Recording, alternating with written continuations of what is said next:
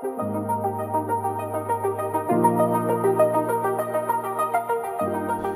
欢迎各位来到阿普蛙的井边闲谈，我是大猫，我是卡梅，我是杜杜。我们现在同时有两个人处于一个烧香的状态。真的，我们阿婆他们最近两个月非常操劳，还接了很多就是不是我们擅长的工作。真的 啊，这上礼拜我们两个有两件事情结束啊。第一个是阿普蛙有跟怪奇们，嗯，还是阿婆啊就是怪奇们，我们就是其中的一员。啊，除了我不是，啊，除了大猫不是之外。好，他们都去布展，好，一个有趣的展，你们自己介绍一下，是什么样？为什么会做这个展呢？我有点不太懂。就是、呃、应该说，我们今像从去年开始，我们就是基隆怪奇的团队，就是我们阿福啊跟比如无用学堂、欲望剧团，还有就是几位伙伴，我们就是一直在关注基隆的很多东西的消失。因为到了我们这个年纪，已经也看到了基隆的很多东西不见，所以我们一直对于这一件事情就是想要去了解。嗯，对。然后说我们之前有找了，比如说有人有伙伴对于呃以前很小时候喜欢吃的一个爱玉摊贩，然后后来哎默默的、嗯、那，那个阿姨累了不做了就收掉了，从此再也吃不到爱玉失传。他就很怀念这个味道，所以我们就发现哎很多摊贩消失了。那所以之前我们就有做一个活动。带着大家去，就是找回这种那个记忆中的美食，哦、记忆中的美食。对，然后也去爬书了。哎，这个街区刚好是我们办公室所在的这个远东街区，它的一些历史，啊、然后它的一些发展这样。那后来我们当时做的第二个 case，其实就是呃，我们就是基隆有一个十八罗汉洞，嗯，它其实在公中正公园在上去那边，那它其实是。在很久以前小，我们小时候的时候，它其实有开放，然后不收门票哦，让在地的居民就可以自己去那个洞里面，然后它里面展的就是一些像呃忠孝仁爱故相关的故事的一些二十四孝，听起来我会不太舒服的故事。可是我觉得那是当年就是很崇，就是那时候很推崇中华文化，那它其实就会用在墙壁里面，就有那个里面就会有一些人偶。嗯，对，雕饰来展现就是这个故事，对，比如说那个卧冰求鲤，对，这类型的故事，它就会在一个一个橱窗，就是有点像橱窗这样子去展现这些故事。嗯，然后所以那时候就是有很多人会，比如说爸妈就带着小孩去啊，就是去散步啊，去走啊，然后他又不收门票。其实那洞里面，我们后来在爬书的过程当中发现，那其实里面蛮大的，嗯，对。然后，所以就家长都会带着孩子去看。可是它里面有些雕饰，就是当年的中华文化嘛，嗯，中华美学。所以小朋友有些，就是他有些人偶，小朋友会怕哦，会动啊，啊，会还会动哦，对。它是通电会动的那种，对对对。他们好像说在当年那个技术算蛮厉害的，就像有人偶是会鞠躬之类，然后另外还有做会喷水跟喷火，就是手会这样，对对对对，然后头会转着，这听起来很适合。之前台南还是哪里不是有地狱展啊？对啊，很像哦，对，很像那个风格很像，对对。但是后来也是。就是年久失修吗？对，年久失修，因为他是属于哪个单位啊？它是有一个，他是其实是私人，他是私人，他是私人，它是私人，所以后来那对啊，那那个私人的还在吗？就是比如他是企业吗？还是什么家族？家族家族还在，因为他旁边他旁边其实有一个那个圣济宫，嗯，他其实是拜，他很特别，他其实拜齐天大圣。对，哇哦，对，而且他拜的是齐天大圣，不是拜斗战胜佛，哎，不是齐天大圣，对，然后所以非常特别，但是也是因为。后来就是后代没有要继续经营呐、啊，嗯、对，所以很可惜。然后后来那个洞就就是因为年久失修，其实就有点就是有些可能会坍塌、坍塌什么的，所以它就封起来。然后所以后来我们当时候就是找到这个史料，那我们就想说，哎，那我们就是拼凑，我们就上网募集了一些照片呐、啊，然后大家拼凑一下里面的记忆，所以我们。也不能算复刻，但我们后来找了另外一个防空洞，刚好要开放。对，哎、欸，呃，应该说市府之前有整修，嗯、然后但是一直没有开放。然后因为我们之前有跟文化局合作过，所以我们就问了，就是文化局说，哎、欸，有没有机会借我们几天？嗯，我们用这个。防空洞来布展，用这个洞来讲另外一个洞的故事，哦、让大家感受一下在洞里看展览的感觉，其实就像当年他们看展的感觉，其实是一样的。嗯，所以我们就做了这个。可是这个洞，老实说，就是比相较于十八罗汉洞，罗汉洞其实小很多。嗯、对。然后我们就是策展，因为老实说，这个活动其实是我们自自己办理，然后我们也没有拿任何人的经费，经费我们就自己做。对，然后然后加，所以大家还要顾展，所以我们其实人力很有限，所以整个团队也才，诶我们那几个人，才七八个人吧，七八个。对，然后我们就是四那个四天，然后大家轮流顾展。嗯，对，因为很多民众就会说、嗯、啊，怎么平日不开？然后我们都跟他说没，我们没有这个人力。我们平日在工作，不好意思。对，其实假日我们也在工作，所以 对假日其实我们也在工作哦。对，但是已经那是唯一大家能挑出来的时间，然后加上假日人比较多啦。嗯因为大家会基于对于这个防空原本来的防空洞的好奇，以及对于诶，因为后来才发现来的人真的超级多，然后很多长辈来都跟我们说，诶，对，他当年有去过那个。十八罗汉洞啊，怎样的？他们就从此得了 PTSD，小时候去没想到。没有，他们通常现在来的长辈当年都是大人。啊，当然，当年也是大人。对，大人。啊，当年当年他带着小孩去，他的小孩得到 PTSD，所以他就会觉得说，哦，他以为此生再也看不到了，没想到在我们这边看到。我们在他人生的最后一层里面，让他得到怀念的东西是这样吗？对，所以他们其实蛮就是蛮多给我们很多回馈，就觉得哎，甚至有当时我自己顾展的时候。就有长辈说：“哎、欸，我们应该去做一个那个故事馆。其实基隆有故事馆啊，哦、就是大让大家是有机会可以去那个雨天 雨天的时候可以去听这些故事，这样子。”乱讲话，乱讲话。没有我的意思是说，基你看特别突然补了一句：“基隆其实有故事馆。”我觉得我听出话中有话。是因为我上次去那间小小的，但是其实我觉得可能，我觉得应该是没有温度吧。就是没有那种人情、嗯、那种温度啊，那种一定有差。对啊，为什么要先问这件事情？因为我们上礼拜连续有两件事情在同个礼拜呃撞在一起，撞在周末。好，因为另外一个就是我们、嗯、之前讲了非常久的对特别企划，就是帮公司做的节目企划，总算结束了。结束了。我我为什么要先先问他们到底做了什么事情？因为我们这这两个是算两条故事线分开的故事线，然后。因为本来怪奇这边是觉得哦，这个东西就小展览啊，也没有办法特别宣传，应该也不会多少人来，就爆炸，就整个每天都是几百人、几百人的来。对，我那天听徐红说是一千二，哎，他自己估，就是就是几百人一千二，你现在听起来还好，但你要想那条路好像也没多大，什么东西的。洞也没多大，然后他们排队是直接哇超扯的，那个。很像是星巴克买一收一才会有的排队，比那个排队很长还要长吧？来看展的人需要排快一个小时才能进去，嗯，才能看十十五分钟差不多。之类的。嗯，对，所以真的是我超讨厌排队，我无法想象有什么东西可以激励我去排这样的队。然后，所以本来就想说应该还好，到时候排班就是他们会轮流，然后我们公司这边我们也可以轮流之类的。然后没有，哎，公司几乎就靠你了。第一个。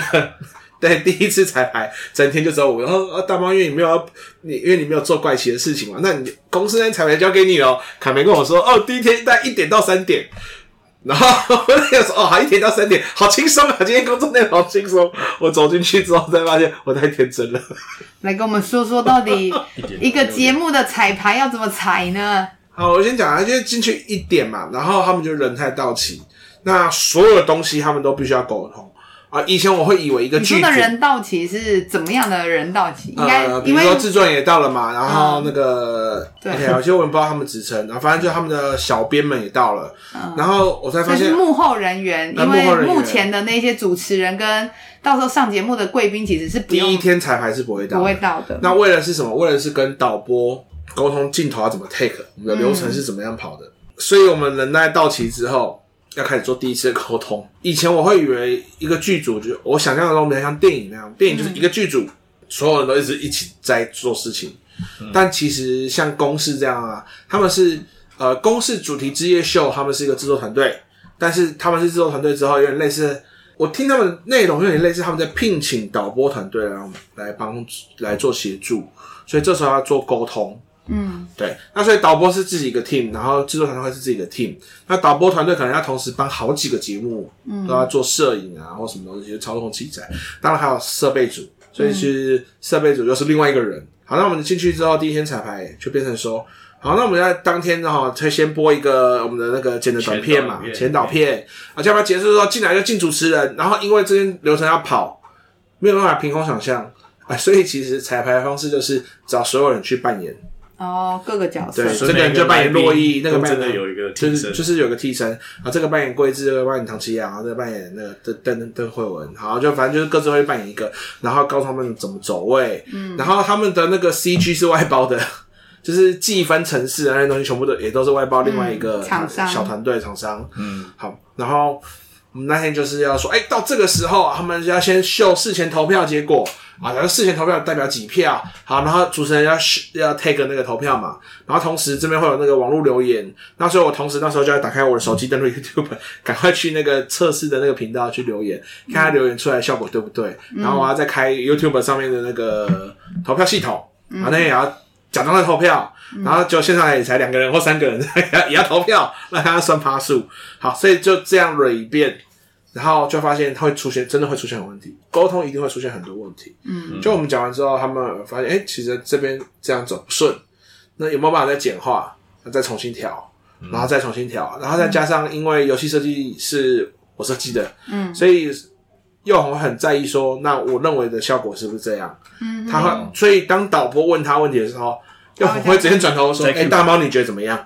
我说那这个东西可能这样，然后或者是本来有想说是不是就先投票，投票完就先收掉，啊，先收掉之后我们就可以计票，这样计票比较顺。我说不对，不行啊，如果我们先收掉啊，你没有等他们讲完，我们才开始投票，那我们本来要的效果都没啦。我们要的是候选人有没有办法去说服其他人去做这件事情，说服其他人投票，啊，或者是我们的投票者会不会真的愿意去好好的听。啊，因为我们发现要谈个议题是这样嘛，我们先要对议题本身有想象，所以我自己有立场，然后就选择我的立场。那第二种人他会开始看我支持的人，他原来是这个立场，哎、欸，我选人不选立场，哎、欸，这样的人也有。好，我们的选举很常见嘛。第三种就是真的会去听政见发表会、政治辩论，然后听完之后觉得这个人的理念跟我理念很相近。那我们是代议政治啊。我们要选的其实是那个帮我们代议的人，所以也许这个人在五个议题里面有两个议题跟你不是那么 match，但你最后听完或他的整个条理之后，你觉得、欸、这个人的条理是我佩服的，或者我认可的，我再投他。那我们最期待是第三种，我自己最期待的是第三种人嘛。但我也必须要讲，至少我观察来讲，我们现在的投票第三种人最少。那我们想要重现这个状况，所以才会设置这样的机制，或者在设计这样的提问的问题。好。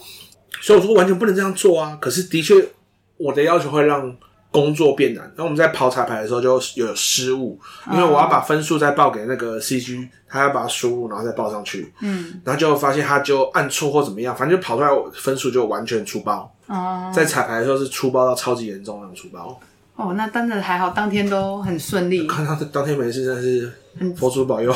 真的好可怕。对，然后那天包含说城市出错。有有一种版本是城市出，不是他输入错误，是城市本身就出错，所以其实对当天在改城市或者在修城市里面要跑出来的图，然后这个美术要重修啊，这个人怎么名字跑错，然后就有很多很多很多问题，这东西就是不彩排都不知道。嗯，对，所以你就说啊，那因为本来凯梅跟我讲说，你去到森林，跟他讲说你要走了，然后后来说，看这个状况我真的不敢走，怎么可能？我怎么可能到森林跟他说我要走？我觉得没有，就真的没有去过现场，其实会不知道。因为事前我是跟他们有一次是，就是跟导播会议，我有在，嗯，我是线上跟他们导播会议，那次确实大概两个多小时就差不多，嗯，对。可是就不知道，哎，现场如果加上真的器材以后，真的是他们要 run 一天的，对。然后压力超大，就是因为所有的镜头 take 进去，他们要来五四三二一，然后他会一直喊镜头。Seven three，就是他们有同时七十 camera 在拍，嗯，所以他要我们常常看节目的时候，镜头不都一直切吗？嗯、所以你就知道那个导播有多强，他要能够控制全场，他能够知道每一个镜位，嗯，然后跟你讲说三秒之后哦，五秒之后进纪录片啊，五四三二一，嗯，然后就会一直喊，然后就中间只可能只要出一次错就万劫不复，嗯，因为我们最惨一件事情是什么？我们是直播，嗯，我们是一群没办法修改，第一次去的人就要那么 hardcore 的工作，录播错了就重来嘛。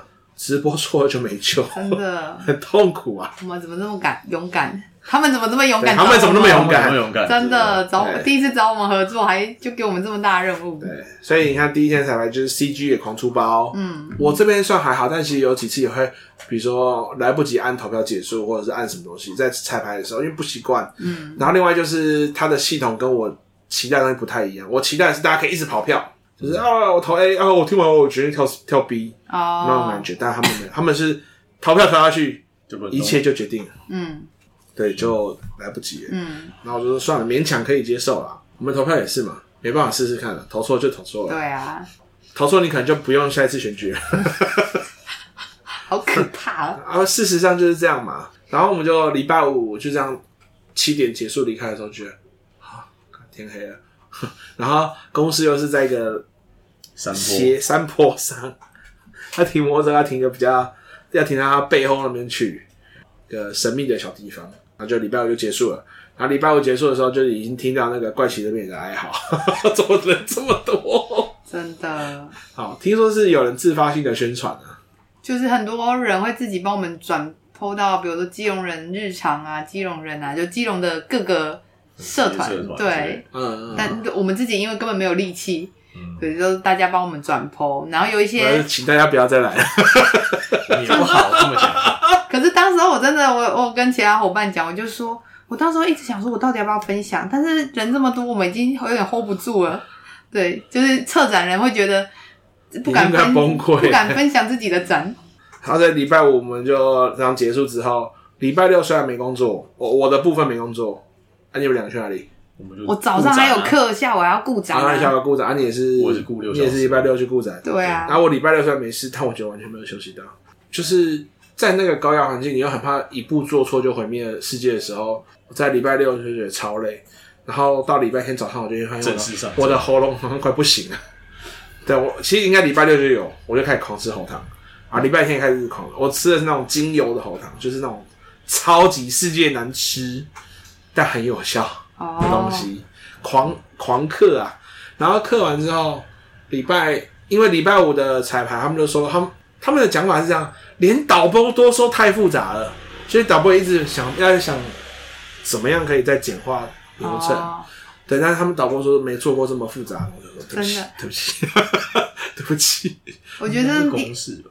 我觉得，因为他们的过去的性质确实是比较，太娱乐，对啊，太综艺的节目，对，对，对，对啊。台湾其实好像台湾综艺节目很多啦，有吗？综艺节目哎、欸，你说我说不是说公司，我说综艺节目，是其他台。应该说，那我觉得应该这样讲好了，棚内的节目其实不会有那么多的复杂的功能，对，除非我觉得像 maybe 像选秀节目，我觉得最后他们要计分的那一种，嗯、可能比较会有。可是因为我们要直播的这种，可能真的比较少。而且我们分数是两段式，两段式的分数设计其实有点麻烦。嗯哼，对。可是就我反正就是为了我们要的效果，游戏效果。其实如果当天有把握说直播人数一定会有一千人，那我可能就会把第一段的分数拿掉，哦、因为可能那个数据就够了。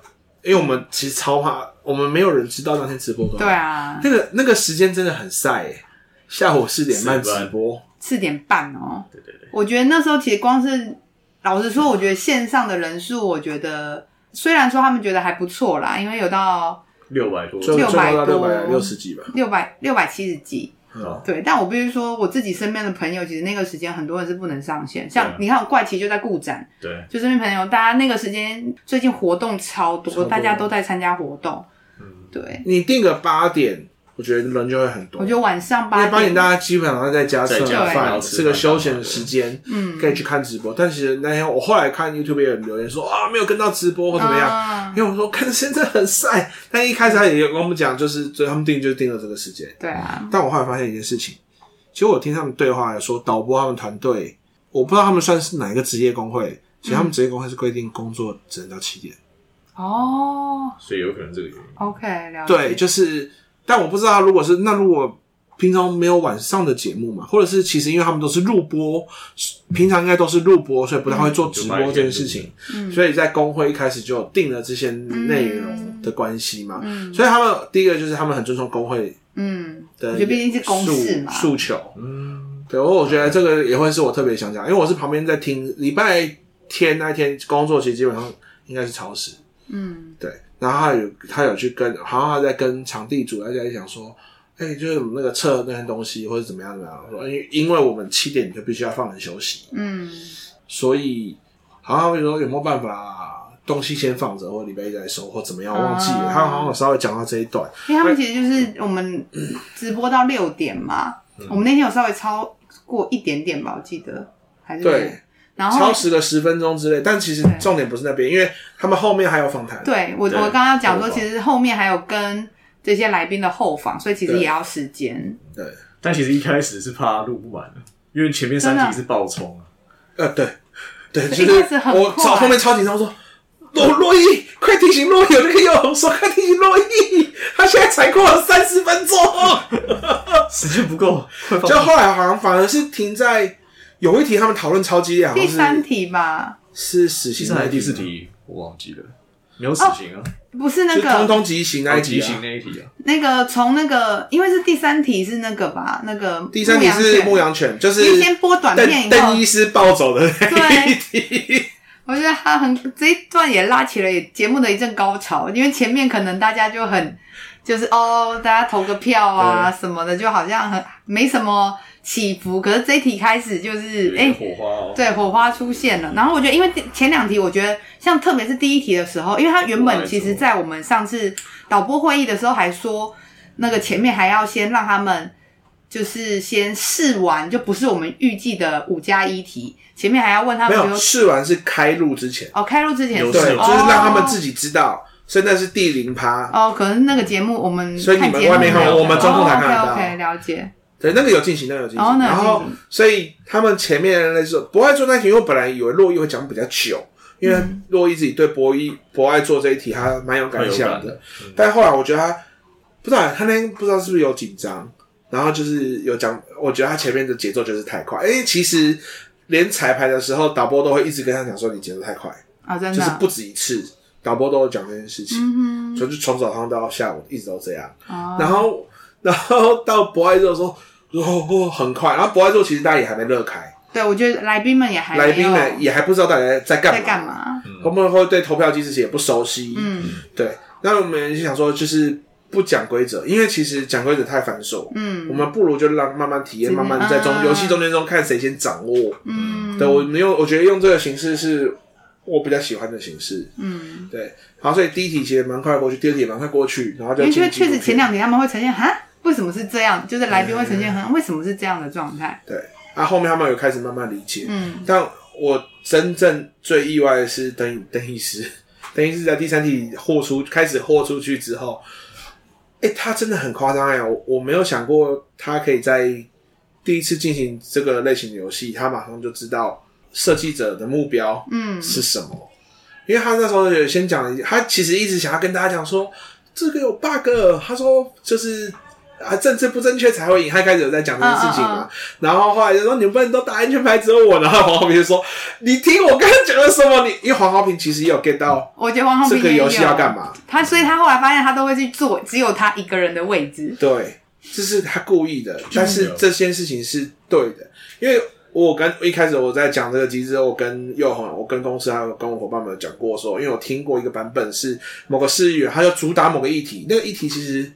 对于改善我们的生活环境，或是对整个代议政治的实施，并不是这么有效。好，比较像是那时候，它也不是一个很大众的议题，它不是一个很大众，它还有一个很小众的议题，但是就是会有一票人很吃这个议题，嗯，然后他就是支持到这个议题之后，他就只能因为你没有其他支持这个议题，或是每个人没有其他人这么明确主打这个议题。所以所有的票都会汇流到他身上，嗯，然后万年市议员每年都会选上，每一年、嗯、每一年都会选上，就是我们的选举就是这样运作的，所以我就想要让它重现一次，嗯，但这里面其实有一个先决要件，要要来宾愿意豁出去，嗯，因为我那时候一直心里在想，我有个担心，但我没有特别讲出来，是说这些人录完回去是要继续他们的生活的，嗯，对，那观众吃不吃？说他们是为了。这一个活动所做的一个演出，嗯，豪平其实后面有提到，他们是做的是扮演一个角色，嗯、所以他们有在提醒大家这件事情，嗯，避免让他们背太大的。所以他讲了这句话的时候，我就知道，OK，豪平其实完全有 get 到到底这个节目在干嘛，嗯，然后邓医师是，他就一直，我觉得他怎么讲？他说敬业，我说那对，真的是敬业，我觉得是敬业，他确实也扮演了，努力扮演了，就是，而且他就是硬要变成去踩那个。独立的议题的那个人，嗯、所以他最后会获胜。所以好品也有进前三呐、啊。嗯嗯嗯，对啊，然后再来是瓜吉，瓜吉本身就够强，我觉得。嗯，但瓜吉瓜吉其实我猜他应该有稍微知道，因为毕竟他也曾经是议员嘛。嗯，他应该知道选举的运作，所以我觉得他们三个进前三名就没有很就比较不意外。嗯，就应该说我预设的前三名也的确是他们啦。嗯，对，好，然后就是他豁出去之后，就是我们那时候中控台其实超嗨的。真的、啊，就是就是我们后面一边看节目，我们一边哇哇，就是那个什么从小兔子开始啊，然后红萝卜，然后那个唐綺阳说：“哦，原来你是小兔子啊！”然后我们那时候在后面已经开始笑，已经笑翻了。我觉得也是因为他其实讲了这个。然后我觉得他会去搭，因为他就是说很怕唐吉阳不跟他当朋友什么的。对对对对，然后我觉得哎，才有比较多去有一些他们的互动交流出现，对来宾们的。然后到瓜吉说：“其实我也很支持邓医师当肚子。”然后邓医师就开始走过去，然后那个他们两个没有那个两个律师吗？你需不需要请律师？我们那时候就真的是连中共台都已经快笑疯了，导播也快笑疯了，这样那一段就哦好的。就是已经开始玩开了，就发现他们讨论会越来越激烈。嗯，然后真的到第四题的时候，就是要把它通通执行？嗯，因为有第三题的铺陈，到第四题，邓医师一站在那边，他说：“你是不是很想赢？” 然后开始讲这些事情的时候，他就他就说：“我要示范。”但他说是 bug，我说：“哦，没有，这其实不是 bug，这是啊，这是我的目，目标，这是我的游戏目标，这是我我想让它重现出来。”嗯。对，所以其实到节目结束，呃，节目结束其实是唐老师留在摄影棚，然后他要第一个受访，嗯，他留在摄影棚，然后跟他几个助理，然后四个男生就在小房间里面，好像还在继续讨论，然后邓医师就坐在梳妆台前面，然后他要冷静一下他自己，对，然后我就过去跟他聊天，我就说，哎、欸，邓医师，给你合照一下，然后就自我介绍，我们知道跑工作室，然后就开讲说。就是那个，我是今天的幕后黑手，就因为游戏是我设计的，对，嗯、然后就后面就跟他分享，他说就是你，你还敢过来？我觉得他在节目上来，节目最后也很好笑，因为确实本来预设就是哦，公布第一那个第一名是谁当选，嗯、然后本来珞亦就要结束了，然后那个你不让我讲感言。但其实本来是说感言要让他来在那个后方讲，对但因为我后来才知道后方要这么晚才上，要等到十二月二十七号那次首播，嗯，才会上。嗯，我说那那你当下不让他讲感言是真的蛮奇怪，因为前面事前的彩排也的确，我们就说就是制作人就说后方让后方去讲感言，嗯，就是没有要让他在节目上讲。但我觉得对直播的会应该会很。我们也会会想要知道，对，我们会知道他应该要能够发表感言才对。对啊，所以的确，珞亦话就说啊，对对对，让让让你发表感言。嗯、对，我觉得洛洛伊那天应该是蛮紧张的，被一堆被一堆的勾起，然后这些人又很失控，然后这些人超级失控。真的，他能压住他们六个，真的是很每个人都是自己都很能讲的。对，啊、对，真的每个人自己都很能讲。嗯，这样。然后我就觉得，我们就是一直在后台，就是从。早上十点半的彩排，就是洛伊有到了，但其他来宾没到，嗯、所以来宾还是用其他人去扮演。嗯、然后我们那天就是出现一个超级尴尬的状况，CG 那边要测试的时候，或者我们要报票说的时候，我们说这个人是谁？就是这个人扮演的是谁？我们不知道，记不起来、啊。举个牌子，就背不起来啊！啊这个是唐奇阳，那个是黄豪平，对吧？对，然后我们还要，后来我们还要决定啊，说第一名，他们应该输出一个脸，或是对，然后我们，然后我们还要跟他讲说，第一名要去站黄色灯区，哪个人要坐哪个灯区，这些都要，嗯、因为因为其实连这种就是妹妹嘎嘎的事情都真的是很复杂很细，或是刚刚我说，哎、欸，不对吧？通常我们第一名不是应该在整个画面的正中央上，因为它是一个圆形嘛，嗯，拍起来你会不会往下看过去？那通常。第一名奥奥运第一名不都会站中间，然后一二三嘛，嗯嗯嗯，所以你的排列应该是这个人类是牵扯到 U I U X 设计的概念嘛。嗯，你要符合使用者经验，所以你在摆的时候要把第一名摆在中间，你不能把第一名摆在隔旁边啊。嗯，对吧？然后我说那先发要从第三名开始，我也要求为什么要第三？因为他是第三名啊，第三名他只能拥有最紧凑的时间，所以那黄浩斌说：“哎、哦欸，你真的不给我时间呢、欸。”他没有讲这题题目，这题目真的是没有先给的。我我们就是玩那么 real，我们题目都完全没有先给过。对，他们都是当天才看到，然后就已经快崩溃，快死掉。我就想说，哎、欸，因为这种议题本来就不是写作文嘛，我们可能日常就会应该有接触到这种东西，嗯、所以就是最直接，你想讲什么就讲什么。嗯、对，那所以其实好评也有听起来蛮危险的发言，嗯，然后瓜吉跟邓医师的确讲的比较好，贵志就是最后那个是开头丢了炸弹，但是你要完整的听完才知道它的意义，但是他其实第一句出来已经没人在听他讲话，嗯、我们就知道，哎、欸，真的有些人会听到第一段，后面就是。你讲什么都没有用嘞，嗯，然后网络上已经开始在攻击杨贵枝了，嗯、对，对，我就觉得啊，也蛮好的。我说的蛮好是，就重现了现实的现象。嗯，我一直在期待，就是如果这一切东西能够把现实的现象投射出来，是我的目标。然后当然题目设计很重要，因为题目设计是我们所有人一起共同探讨嘛。最主要，杜杜又花了很多时间，嗯、花很多时间帮忙。因为我们一开始想。他说：“一开始制作人想的很简单，是制作人想的很简单，但我们我一开始就觉得不是这样。他想很简单，说我们去正大的民调中心去调那个记录。嗯、我说民调中心拿出来东西看起来是什么？超级无感吧？无聊，又不会跟我们现在正在热议的东西有关系。应该说，我们也是查了以后才发现，说，哎、欸，那资料都已经是三五年前，年对，最最新也要两年吧？对啊，对啊，我都说这东西哪能用啊？你用了做节目应该很难看吧？”嗯对啊，制作人当初只是想要让我们省事啊，他其实也是好心，讲说不要让花我们太多时间。殊不知那个题目真的是你拿来节目上用根本不好看，就一来隔太久，二来是很无聊，就没 feel 啊。所以做完我们题目之后，要重新全部都要从他自己想。对啊，然后自己想之后会发现，哎，我们没有数据，就是在他妈弄死自己，还要自己发问卷。真的吗？自己调问卷？对啊，他自己。然后重点是，本来想说啊，公司也可以帮忙问，然后公司有一批批他的人，不行，公司发了，我们就破梗了，还不让我们先破梗？没有，是到中间我们才会发现，哎、欸，不行，哎，公司发会破梗，我们发不会破梗。对啊，应应该说他怕，应该说公司他怕主那个来宾们会先知道知道题目，其实是因为怕来宾知道题目，所以后来说他们那边不能发，所以就全部从我们这边发，所以那六百五十六份是我们做的。对。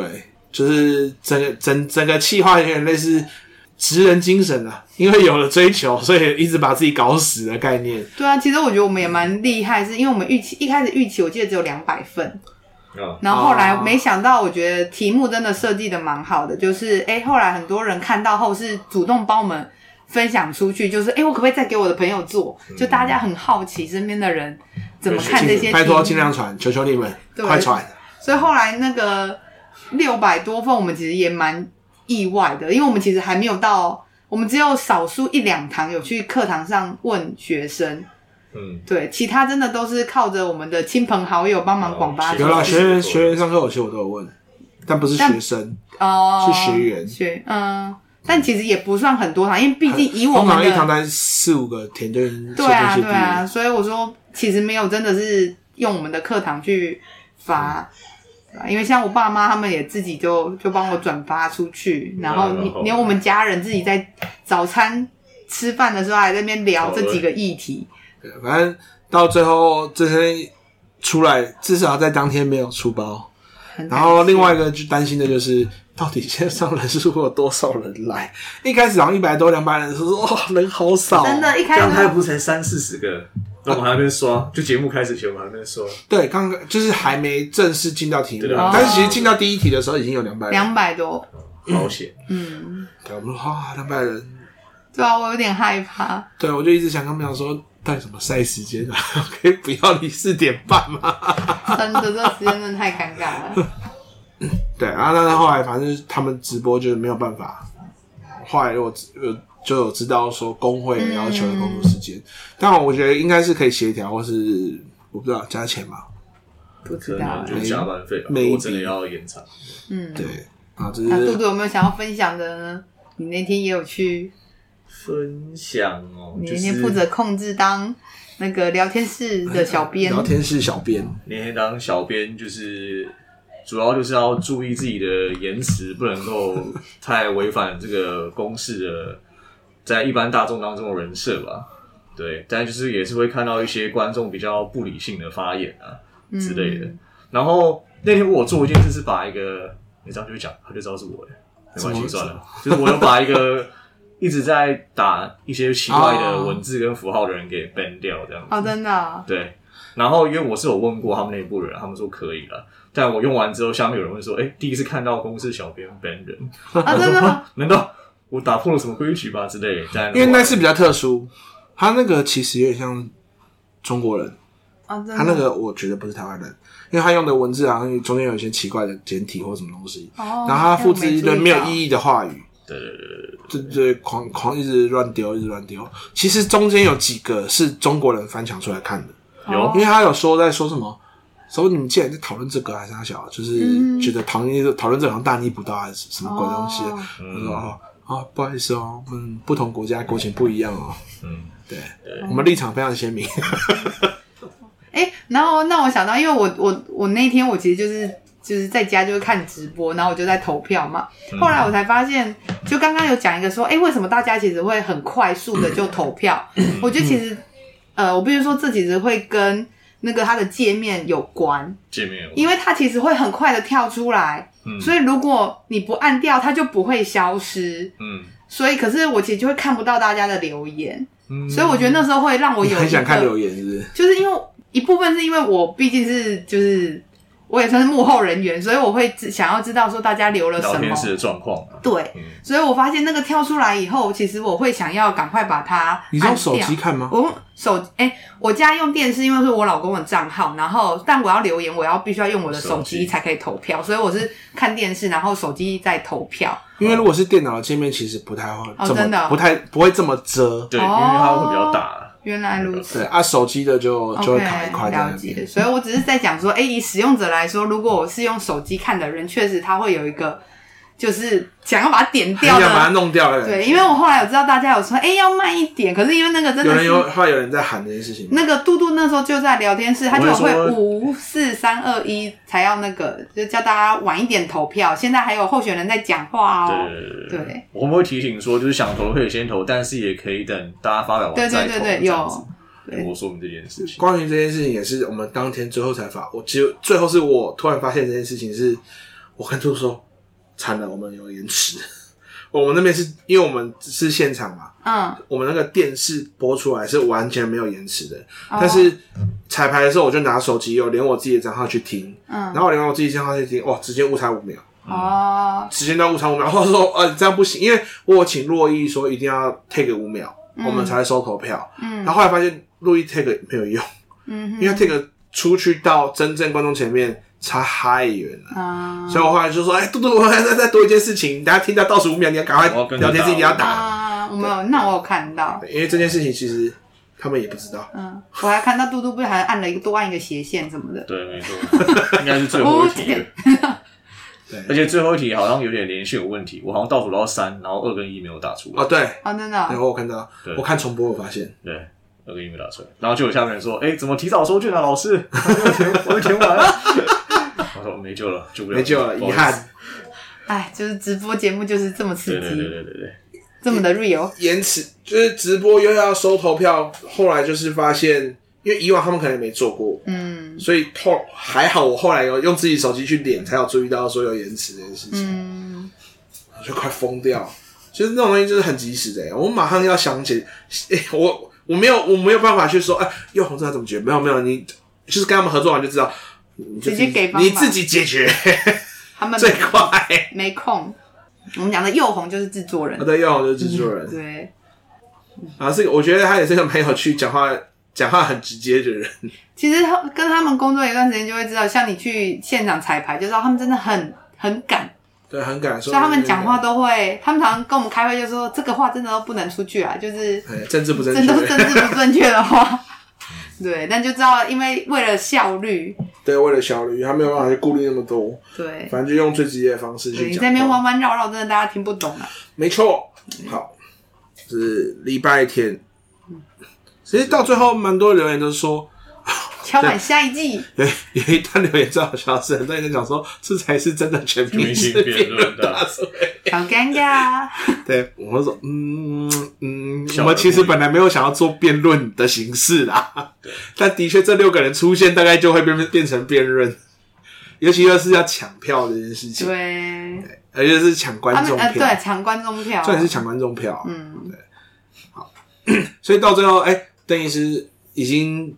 最后一题之前，我们就已经确定他冠军了。对啊，就是线上投票都不用结算，就他就已经确定冠军。然后加上他的那个，他最后一题其实真的讲的蛮好的。最后最后一题又讲了啊，其实这一题对他来讲是送分题。对啊，因为因为听说他好像本来就会常常去讨论关于定义女人这件事情，嗯、然后就说哦，那其实这一题对他来讲是送分题。真的。然后那个洛伊又一直有讲说什么桂枝是政治不正确的人，然后因为早上说所有的彩排真的都是扮演桂枝的那个人得最多票，得最多分，然后他就一直在讲说，我早上一直在讲说这是不可能发生的事。对，所以到后来，然后到后来我发现，哎，蛮有趣的，就是这整体蛮，而且我也觉得那个蔡孟涵讲话，我觉得蛮，我觉得听他讲话其实蛮舒服的，嗯，就是蔡孟涵律师。嗯，啊，他是里面大概最不红的。我们老师说那个用最直接的讲法，我们说相比来对他最不红。可是我觉得，哎、欸，我今天听完他讲话之后，觉得，呃，这个人讲话其实蛮慢条斯理，但他，我觉得我听得懂他在讲什么。嗯，对，对啊，我妹也有关注到他，就因为我妹有看直播，嗯、我有传讯息跟我妹讲说，因为快给我上线，对，我说很早，赶快上线。对，然后我们有看到说，哎、欸，有注意到这个律师，觉得讲的蛮不错的。因为他平常是在彰化，嗯、所以其实他好像说哦，你是难得有机会可以来到台北，才跟他同事见面。嗯、因为洛伊跟那个桂智辉他们都在台北的办公室，嗯、但是梦涵就很久很久，所以还是偶尔才是一次上来这样。嗯、然后就爱听，然后他又在讲说什么。有一题是性侵小女孩，五岁小女孩要判极刑那一题，对对对，然后不是还讲说我还要接到一些类似的 case，然后不是一个就说哈，所以你有犯下这些 case，因为超烦这个罪吗？对，你有犯这个罪。他还说以上的几个他其实都有接触，什么你有接触？超好笑，超级嘴。对对，其实最后也是要跟大家分享一下公式主题之夜秀，我觉得它本身还有蛮多。议题，他们一直都在尝试讨论跟分享，但这件事情是我也是会后跟瓜吉有闲聊的时候去聊这件事情，说因为当好几次主持人嘛，嗯，然后 Kelly 也当好几次主持人，然后其实他们这些人都是原本的每一每一集的主持人，嗯。嗯嗯，然后说其实有遇到一个最大的困扰就是。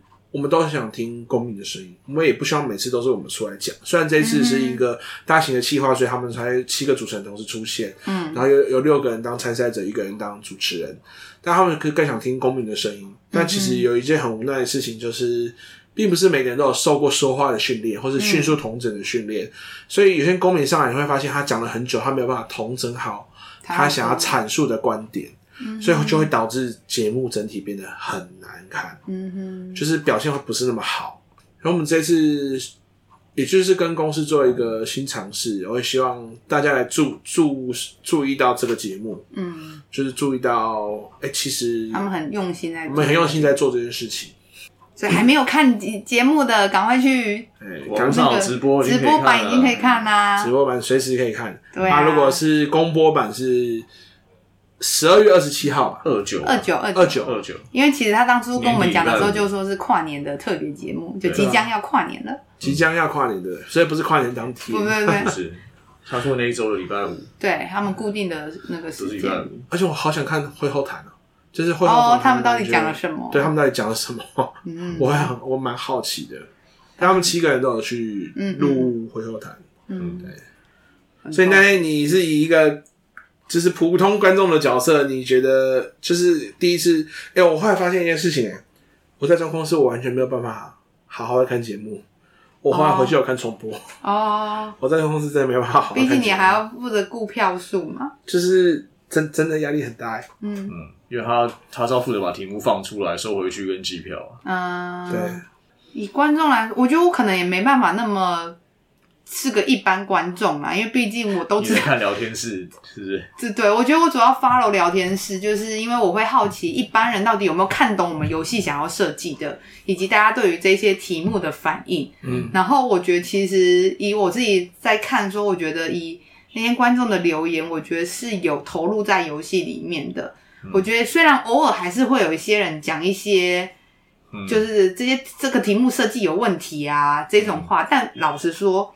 我觉得算是很少量了，嗯，就是因为现在太多别人不管 po 什么都一堆人在下面留言，我觉得哦。那一天其实上来看节目的，我觉得已经已经算少，对那种五六百个人里面这样很少了。已经算很少了，就偶尔才会出现个，然后大家其实都还蛮关注，就是大家就会阐上上面阐述大家的想法。只是我觉得那天看会有点比较可惜的，就是因为真的会有时间差，所以像现场其实他们会有投影出留言，嗯，可是他们你们现场投影出的留言，其实已经会是我们那一段的前面了，前面已经被刷掉了。所以就会有一些哎、诶怎么现就是后现在来还出来，对，然后或者洛伊在看的时候，其实那已经是很早之前丢的，大家新丢的都还没有上去。